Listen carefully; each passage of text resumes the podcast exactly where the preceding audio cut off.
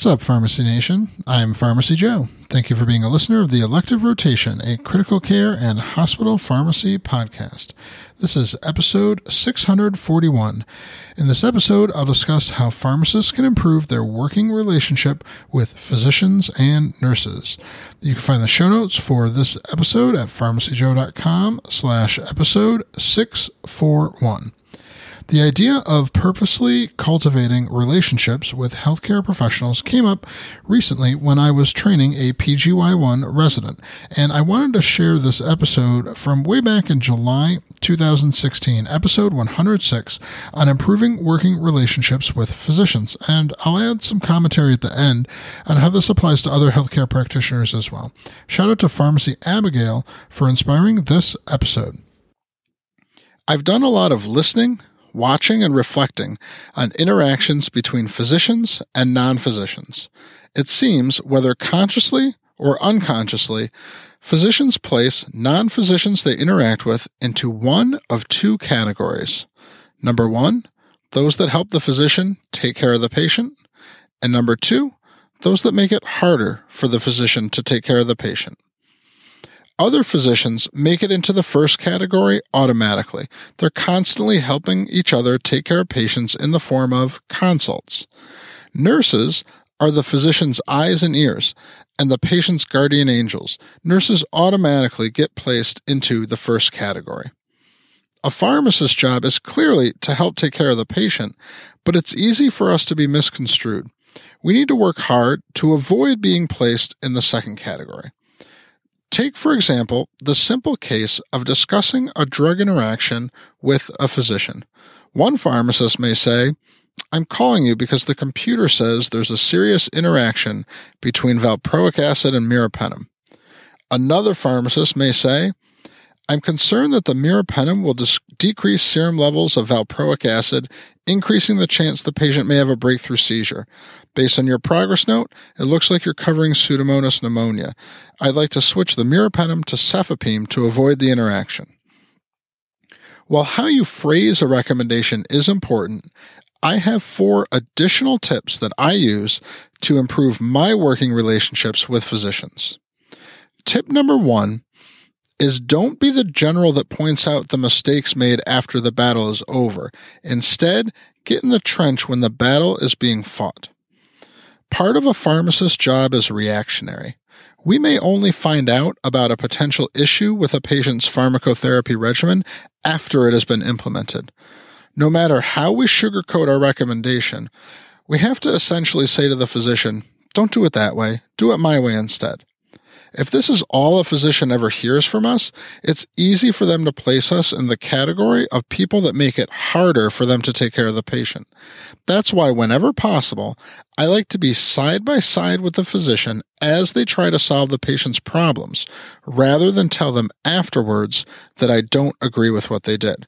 In order to maximize the chance that I am working side by side with the physician, I do these three things. Number one, I spend as much time as possible on the nursing units as opposed to in the office or main pharmacy. Number two, Whenever I get a phone call from a physician with a question, I usually go to the unit the physician is on and answer the question face to face. And number three, whenever I hear a new patient is coming to the ICU, whether it's from the emergency department or from another unit, I go to where the new patient is and I start my patient workup.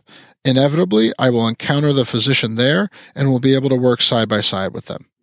Physicians that I work with remember and appreciate when I'm side by side with them, helping make sure the first order they write for the patient is the best one. Tip number two is do something to make the physician look good. Whenever possible, I like to structure my recommendations and interventions to make the physician look good. Now, some of our recommendations are basic, like add VTE prophylaxis, or discontinue metformin since the creatinine is elevated, or change levothyroxine from 25 milligrams to 25 micrograms. I try to convey these recommendations privately and off the grid with a sticky note or an informal conversation rather than in a written progress note or publicly on patient care rounds. Now, don't get me wrong, I'm not suggesting that you don't document necessary pieces of information in the medical record or that you don't document your own interventions. But for basic interventions like I just described, it makes the physician look good when they fix up orders based on your informal recommendations. Tip number three do your due diligence before approaching the physician. If you don't have a solid understanding of who the patient is and why they are in the hospital, you run the risk of your recommendations being tone deaf. Here's an example. A few years ago, I watched as an infection control officer was trying to reduce the use of urinary catheters. They would come to ICU rounds where the patient case would be presented as a 55 year old female with septic shock, multiple vasopressors being titrated, oliguria, elevated lactate, and a low CVP. Then the infection control officer would ask, Can the Foley come out? Clearly, the patient's urine output needed hourly measurement to assess the degree of shock and whether current therapy was being successful. But the tone deaf robotic request for the Foley to come out, regardless of what was going on with the patient, hindered the infection control officer's ability to reduce inappropriate Foley catheter use in other patients. When the infection control officer changed their approach to more carefully examining exactly what was going on with each patient and what the Foley was being used for, they were able to become much more effective in reducing unnecessary Foley use. For pharmacists, I think doing your due diligence means at a minimum to have reviewed a patient's H&P, problem list, most recent progress notes, and current labs and medications prior to approaching a physician with a recommendation. When I review these items first, I find my recommendations are better and I'm better able to explain them if asked to. And finally, tip number four is to have follow up conversations with physicians about patients you cared for together to build relationships. A quick, easy way to build positive working relationships with physicians is to have follow up conversations with them about patients that you cared for together. This is something that I do the first few times I interact with a physician. It only takes a few seconds. Here are a few examples. Mr. Smith's pain seems under control today after we added extended release morphine.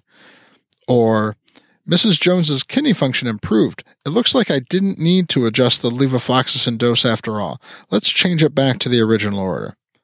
Or, I'm glad you sent Mrs. Smith to the ICU. When they laid her flat to place the central line, she developed respiratory distress and needed to be intubated. When you have brief follow up conversations like these with physicians, it demonstrates that you are generally concerned about the patients that you cared for together. Hey, this is 2021 Pharmacy Joe again with some things to add about how to cultivate relationships with nurses as well. Tip number four applies to nurses the same way it does to physicians, but I'll add tip number five specifically for nurses do something to make their life easier. This can be so simple and practically effortless, but it does go a long way. Here are some specific examples. When you hand over an IV medication to a nurse that's in the room next to a patient, also hand them a syringe, swab, and saline flush so that they can administer it. When you bring them a new infusion, spike the bag, prime and label the tubing. Maybe even make sure that there is an IV pump in the room to run the infusion. And when you see that a patient has multiple infusions running with more being ordered, run an IV compatibility report and hand that to the nurse so that they can figure out exactly where they're going to fit that IV.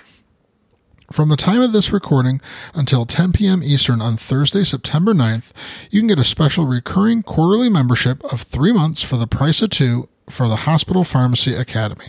The Hospital Pharmacy Academy is my online membership site that teaches pharmacists practical, critical care, and hospital pharmacy skills you can apply at the bedside so that you can become confident in your ability to save lives and improve patient outcomes. To get immediate access, go to pharmacyjoe.com slash quarterly. Current monthly members of the Hospital Pharmacy Academy can also access this discount by going to their member profile page at pharmacyjoe.com slash profile. Thank you so much for listening. I'll see you in the next episode of the Elective Rotation.